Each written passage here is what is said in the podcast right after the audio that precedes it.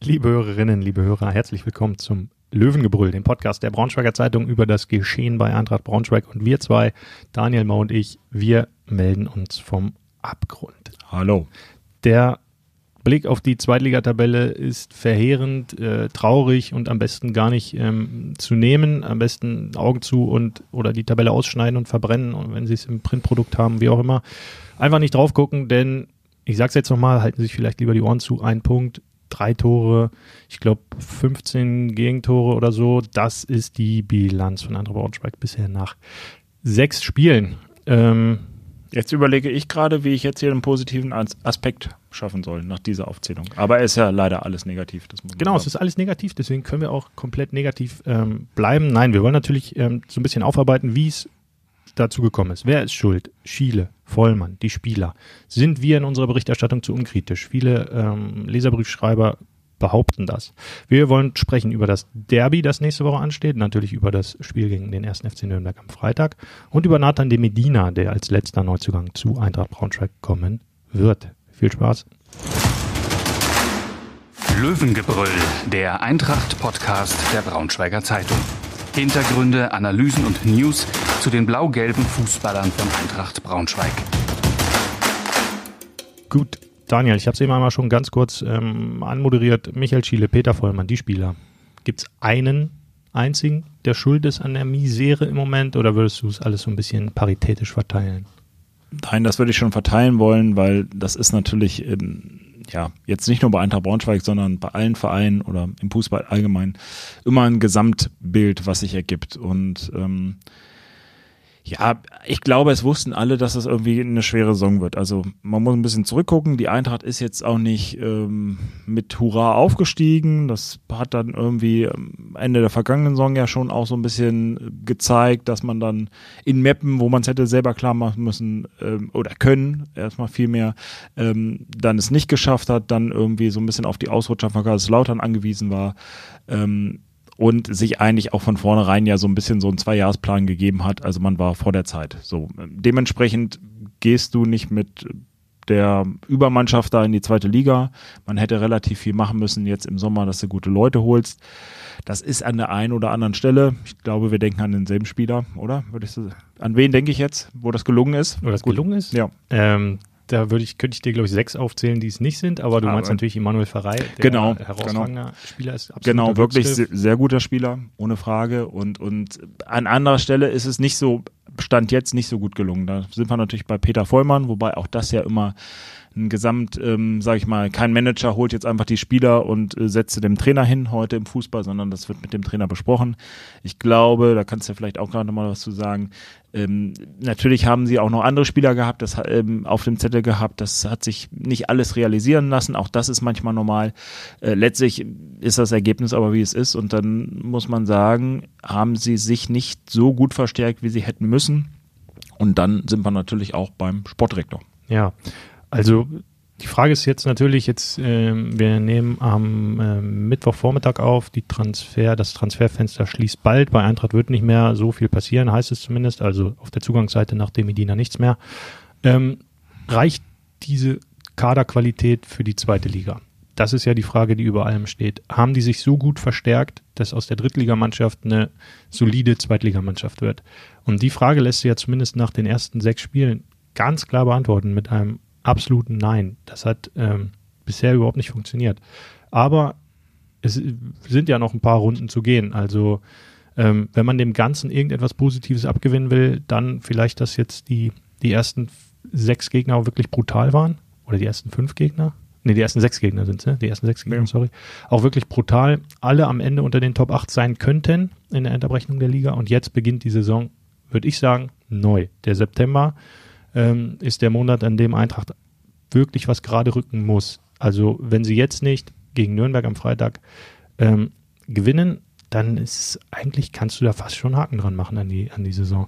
Weil auch die Konkurrenz so gewinnt. Dann war irgendwie Anfangs es wird auf jeden Fall sehr schwer. Ne? Ohne ja, anfangs denkst du irgendwie so, okay, Karlsruhe könnte so eine Mannschaft sein, äh, an der wir uns orientieren können, die vielleicht, die wir vielleicht hinter uns lassen können. Die gewinnen jetzt einfach irgendwie so drei Spiele am Stück, da, dazu noch ein 6-0 Und äh, auch so Hansa, Hansa Rostock hätte ich auch eher so in der Kategorie Eintracht Braunschweig oder zumindest als Mannschaft gesehen, ähm, wo du vielleicht dran bist. Die sind auch relativ gut gestartet. Dann ja. die beiden Mitaufsteiger, gut, Kaiserslautern, ich meine, die waren Dritter, du bist als Zweiter hoch. Ähm, gut, die haben sich relativ gut verstärkt. Haben, ja, da schlackerst du doch mit den Ohren. Also wenn Kaiserslautern, die haben jetzt auch in dieser Woche nochmal ein paar Spieler geholt, einfach dazu, um den Kader auch in der Breite und, und letztlich auch in der Spitze zu verbessern. Äh, das wirkt alles so, so mühelos, dass die anderen Vereine sich mit allen möglichen Leuten verstärken und bei Eintracht wirkt es alles sehr, sehr, sehr, sehr angestrengt. Also sowohl auf dem Platz müssen sie unheimlich stark dafür arbeiten, ähm, dass sie sich Chancen erspielen. Also denen fliegt ja nichts zu. Und andersherum fliegt, lassen sie es den Gegnern total auf zufliegen. So, also es, den Gegnern wird es immer sehr einfach gemacht, gegen Braunschweig aufs Tor zu schießen und dann letztlich auch Tore zu erzielen. Und sie selbst, ja, sind aber so, so schwerfällig irgendwie. Also es, es wirkt alles sehr schwerfällig. Das ganze Konstrukt wirkt im Moment so, als, als wären sie na, so, so ein, weiß nicht, so ein Flugzeug, das äh, noch so einen riesigen Schirm hinten dran hat und nicht abheben kann. Also irgendwie diese Last, dieser Rucksack, der muss doch langsam mal weg. Da würde ich dir recht geben, würde aber dann gleich auch mal die Frage zurückstellen. Also meinst du, dass das ähm, also ist das jetzt so wirklich eine Momentaufnahme, weil das Programm schwer ist, weil vielleicht es auch schwierig war, ähm, ähm, sage ich mal, als Aufsteiger sich da zurechtzufinden, gerade wenn man, wie gesagt, auch nicht die überragende Drittligasaison gespielt hat. Also eine gute Drittligasaison, ohne Frage, sonst wäre es nicht aufgestiegen, aber keine ähm, Drittligasaison mit Sternchen irgendwie. Ähm, und da ist das wirklich ein Problem, was, ähm, ja, wo man eigentlich größer dran rangehen müsste und wo man sagen muss, die Mannschaft ist vielleicht nicht gut genug für die zweite Liga?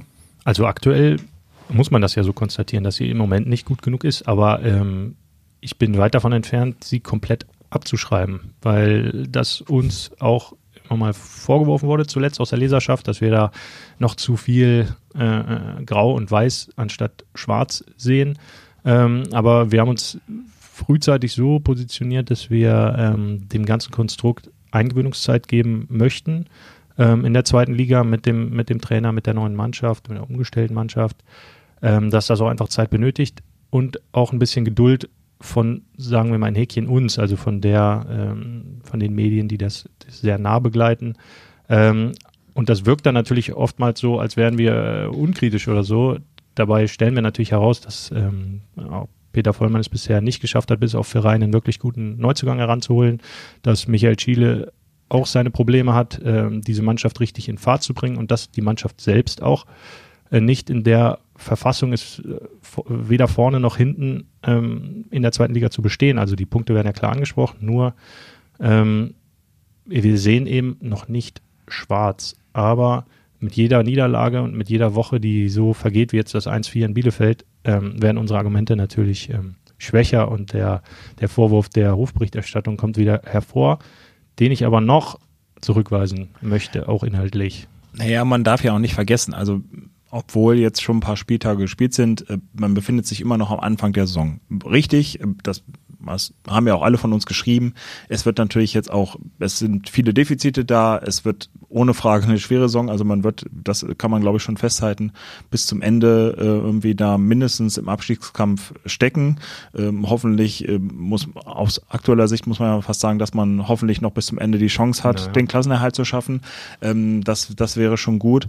Ähm, aber es ist trotzdem immer noch ein Beginn und ähm, man darf halt nicht vergessen, dass man nicht nach wenigen Spielen dann immer gleich alles über den Haufen werfen muss. Ne? Also Peter Vollmann, klar, der war auch ähm, jetzt die letzten Jahre immer mal wieder in der Kritik. Trotzdem hat er letztes Jahr, finde ich, in der dritten Liga einen guten Job gemacht. Er hat einen guten Kader zusammengestellt, auch relativ kostengünstig. Ähm, man ist jetzt nicht mit dem Kader hochgegangen, wo man wieder so ganz viele Altlasten hat.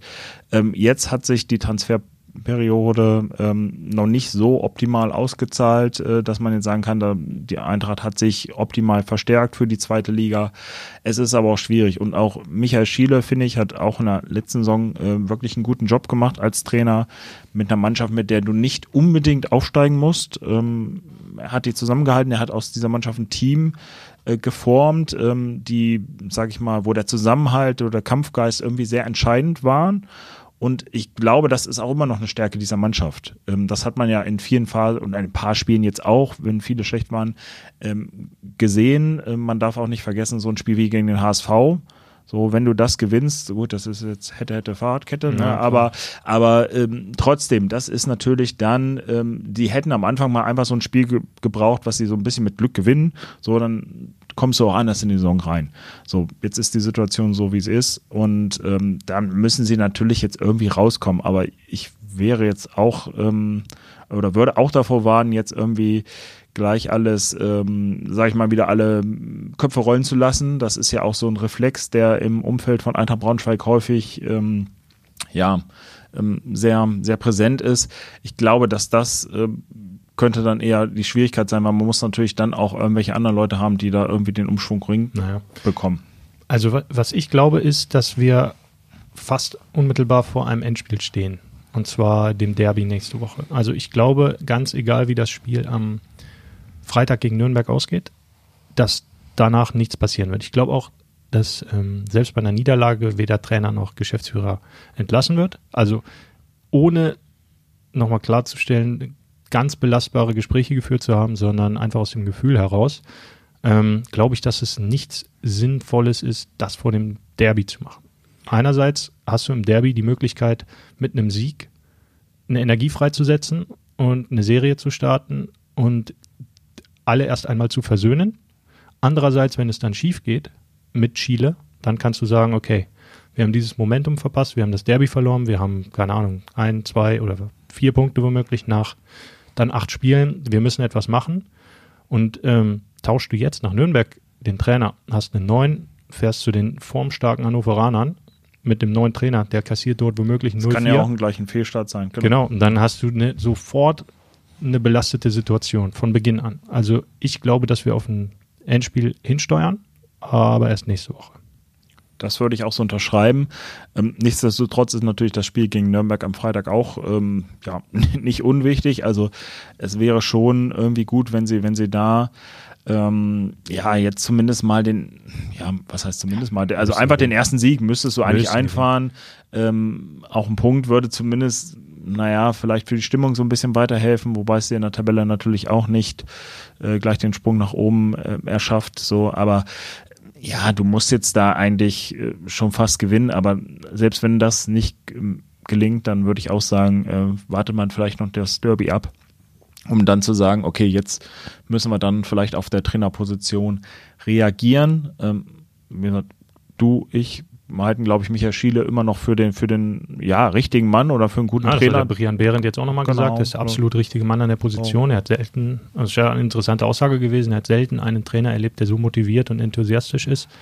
Ähm, das fand ich schon erstaunlich, äh, nach so einer Bilanz ähm, so klare Worte zu finden. Ein interessanter Nebenaspekt noch, weißt du, wie viele Minuten Eintracht Braunschweig in dieser Bundesliga-Zweitligasaison in Führung lag bisher? Drei. Drei? Es okay, ich mal. satte drei Minuten in Führung. Ach stimmt, das war in Düsseldorf. Ja, zu, genau, äh, gegen Düsseldorf, schon. Ja, gegen genau, Düsseldorf, nach dem 1-0 von Krause kassieren sie zwei Minuten später das 1-1 und nach dem 2-1 von Donker gibt es ein paar Sekunden später das 2-2. Ähm, ja, äh, allein das wäre vielleicht mal eine Option. Klar, wenn es so einfach wäre, aber 1-0 in Führung gehen und das Ganze mal 10, 15 Minuten halten und dann aus einer ja, abwartenderen Haltung heraus kontern zu können. Ich glaube, das wäre ein Luxus, der am Freitag ähm, sehr gut umzumünzen wäre. Ähm, Michael Chile sagt, die Trainingswoche ist gut, Kind voll zur Sache. Haben jetzt mit Nathan de Medina jemanden zumindest in der Pipeline. Das ist zum Zeitpunkt unserer Aufzeichnung noch nicht final bestätigt. Aber Montag war schon der Medizincheck des ähm, Bielefelders. Und der könnte zumindest naja, wenn sich das jetzt noch weiter hinzieht, wird es wahrscheinlich schwierig, dass der am Freitag direkt spielt. Aber einen Kaderplatz kann ich mir schon mal gut vorstellen. Zumal auch Saulo Dicali noch immer verletzt scheint. Ähm, ja, Nathan de Medina, sagte der dir äh, irgendwas Großes vorab? Nee, ehrlich gesagt nicht ähm, so, ähm, so viel. Ähm, jetzt, wenn man so ein bisschen dann natürlich sich einliest und, und, und hört, dann scheint das schon ein Spieler mit Potenzial zu sein, der irgendwie gerade für die zweite Liga der Eintracht schon weiterhelfen kann. Sie haben ja irgendwie lange nach diesem weiteren Innenverteidiger gesucht. Ähm, glaube, wenn ich mich recht erinnere, war Anfang der Transferperiode war die Defensive relativ gut schnell aufgestellt. Ähm, das war aber auch immer so ein bisschen so nach dem Motto, wir spielen mit Viererkette. Jetzt hat man ja eher so das Gefühl, dass Schiele häufiger mit Dreierkette spielen will. Ähm, von daher ist das, macht das, glaube ich, schon Sinn, dann einen weiteren dazu zu holen. Und ich meine, auch wenn du mit Viererkette spielst, was, was glaube ich auch noch ein, zwei Mal in der Saison vorkommen kann, ähm, Qualität kann ja nie schaden. Ja. Und ich glaube, die hat er, wenn man jetzt die Berichte ähm, sich so durchliest oder seine Statistiken sich anschaut. Ähm, ist immer ein bisschen schwierig natürlich zu, zu schauen. Wir beide haben den Spieler jetzt irgendwie, ich habe jetzt kein Spiel vor Augen, wo ich den jetzt irgendwie intensiv verfolgt habe. Ich habe bei keinem Training zugeschaut. Also es ist natürlich dann immer was anderes, ja. wenn man dann die Leute ähm, wirklich jetzt hier über zwei, drei Spiele mal sieht. Ja, also Kernposition ist wohl sogar die des Außenverteidigers von ihm. Da hat er bei Bielefeld die meisten Spiele gemacht, aber die Eintracht plant ihn auch innen ein. Ähm, aber da hast du natürlich dann einen, der dann mehrere Sachen auch abdecken kann. Ne? Ja, ne? also genau. könnte dann, wenn sie Viererkette spielen, auch genau. mal links hinten genau. ran oder auch mal rechts hinten. Für, ähm, für Marx, wo es ja keine 1 zu 1 Ersatzlösung gibt. Dann Danilo Wiebe, ne, so ein bisschen, der, ja, der eigentlich auch kein nein, Rinnenfrau, das oder? Ist ja eigentlich auch ähm, wurde ja kam ja als äh, zentraler Mittelfeldspieler, wurde ja dann ich weiß gar nicht, wer es, ich glaube, Marco Antwerpen war, glaube ich, der Erste, der ihn sozusagen als Rechtsverteidiger mal ausprobiert hat. Das hat er irgendwie auch ganz, ganz gut gemacht. Daniel Meyer hat das auch mal ihn auf den Außenbahnen. Der kann das spielen, so ohne Frage, aber jetzt auch nicht so seine 1A-Position. Ne? Ja, ich meine, der hat das auch in dieser Saison erst einmal gemacht im DFB-Pokal gegen Hertha von Beginn an und da hat er sich extrem ähm, schwer getan, wie auch der Rest der, der Kette und wurde dann zur Halbzeit rausgenommen und hat danach, meine ich zumindest, nicht mehr gespielt. Ähm, aber da hatte Chile ja sogar drei von vier Verteidigern ausgewechselt beim Stand von 0-2 in der Pause. Ist dann hinten raus aufgegangen, wie wir alle wissen, aber ähm, für Wiebe ist seitdem kein Platz mehr. Ja, und der Di Medina, mh, hm, ja, bin zumindest gespannt, ähm, ob der jetzt schon äh, am Freitag spielen wird. Der soll ein sehr griffiger, ein sehr galliger, sehr emotionaler Spieler sein, der seine gelben Karten auch immer mal gesammelt hat in der ersten Liga für Bielefeld. Ähm, hat auch einmal eine rote Karte bekommen nach Einwechslung gegen Werder Bremen. Gegen die ähm, spielen wir ja zum Glück nicht. Die gegen die spielen wir ja zum Glück nicht. Ja, stimmt. Ja, die sind ja irgendwie, haben sie, sind, haben sie den Aufstieg geschafft. Ja, da werden wir wahrscheinlich nichts mit zu tun haben, würde ich mal schätzen. Das zumindest ist mal eine klare Prognose, die ich auch unterschreiben würde. das dürfte schwierig werden. Das dürfte wirklich schwierig werden. Ja. Erst FC Nürnberg, der nächste Gegner, ähm, ist auch so lala reingestartet. Die haben äh, extreme Verletzungssorgen dort. Der Robert Klaus klagte auch zuletzt. Christian Martenian, der Torwart, sagte, wir haben so ein bisschen die Seuche. Ähm, immer mal wieder fallen Leute aus. Leute sind, die sind nicht eingespielt. Ähm, wie schätzt du denn generell Nürnberg ein? Ja, also ich, ich hätte ein bisschen oder ich hätte gedacht, dass sie eine bessere Saison spielen. Also die waren ja schon sehr ambitioniert. Ähm, also ambitionierter Club. Ähm, man hat auch das Gefühl, sie haben sich irgendwie ganz gut verstärkt ähm, mit, mit relativ vielen neuen, ähm, auch Offensivspielern. Haben ja so einen, so einen Pascal Köpke, an dem Eintracht Braunschweig zumindest auch mal so loses mhm. Interesse geäußert hat. Äh, noch da hast du doch mal mit Dieter Hecking telefoniert. Da hatte ich mal mit Dieter Hecking telefoniert. Da hatte er, ähm, gab es gab, gab's unterschiedliche, genau, man kennt sich ja noch aus Wolfsburger Zeiten, da gab es unterschiedliche ähm, Interpretationen, wie, wie klar dieses Interesse war. Ähm, aus Braunschweiger war das schon so, dass man irgendwie versuchen wollte. Die Nürnberger hatten damals auch gesagt, nee, den, den gehen wir nicht ab ähm, und ihr könnt ihn wahrscheinlich auch gar nicht bezahlen, so nach dem Motto. Mhm.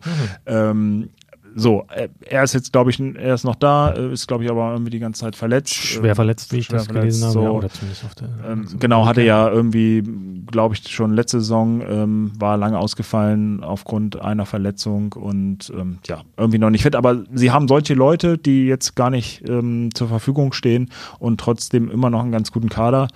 Und dafür finde ich es im Moment so ein bisschen schwach, wie sie aufgetreten sind. Und ähm, naja, muss man mal gucken, ob sich das im Laufe der Saison noch ändert. Mhm. Die sind auf jeden Fall so aus meiner Perspektive raus zu so einer echt grauen Maus geworden in der zweiten Liga. Also früher immer erste Liga, immer das schöne Stadion dort, bombenvoll, äh, habe ich irgendwie so im Blick.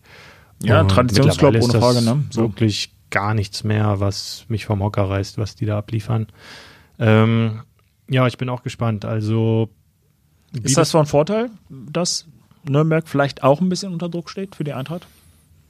Ja, also du musst dich ja mittlerweile, wenn du es mit Eintracht hältst, an jedem kleinen Strohhalm irgendwie ähm, festbeißen und da versuchen, irgendetwas Positives draus zu ziehen. Und letztlich ist ja alles irgendwie so eine kleine Tendenz oder kann, kann man aus allem eine kleine Tendenz ablesen. Ja, Nürnberg hat Personalprobleme, Verletzungsprobleme gut für die Eintracht. Ja, Nürnberg ist nicht gut in die Saison gestartet, gut für die Eintracht.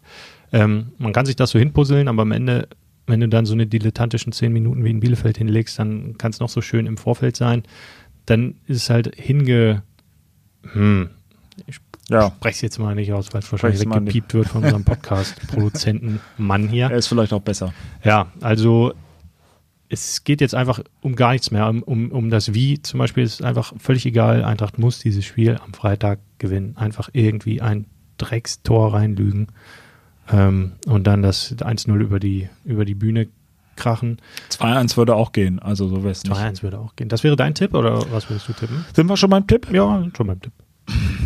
Ja, also ja, ich sag 2-1. Es war so ein Klassiker-Tipp, aber machen wir jetzt einfach.